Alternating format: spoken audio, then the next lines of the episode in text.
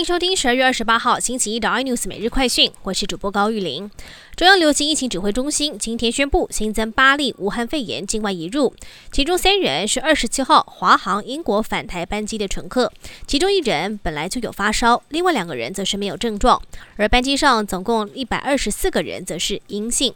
另外五例则是有三个人从英国，一位从菲律宾，以及另外一位从印尼入境。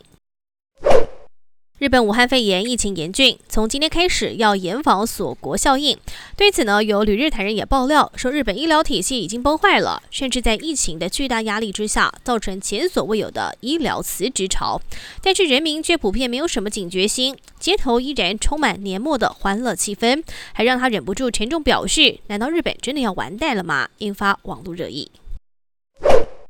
敦南SOGO大楼可能要易手。根据金融圈人士透露，敦南SOGO大楼目前正进行签约交易阶段，买方是黄翔建设旗下关系企业，总成交价约在一百三十亿元左右。若这个案子顺利交易完成，将是金属年总交易金额排名第二高的商用不动产交易案。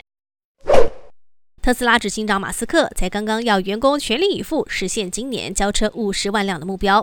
结果中国知名科技杂志就爆料说，特斯拉中国为了完成产量，正在不择手段地降低品质标准，而特斯拉上海厂也沦为血汗工厂。不过对于这个报道，特斯拉则表示准备提告。 Apple Car 停牌正夯，市场也正热，但是苹果分析师则是示警，不要在这个时候买进 Apple Car 的概念股，因为推出时程、供应商跟规格，还有电动车与自驾车市场的竞争力都存在着不确定的存在感。如果追高相关概念股，这风险看来依旧偏高。更多新闻内容请锁定有线电视八十八、M O G 五零四、iNews 最正晚报，或上 YouTube 搜寻三零 iNews。感谢台湾最大 Podcast 公司声浪技术支持，您也可以在 Google、Apple、Spotify、K K B O X 收听最新 iNews 每日快讯。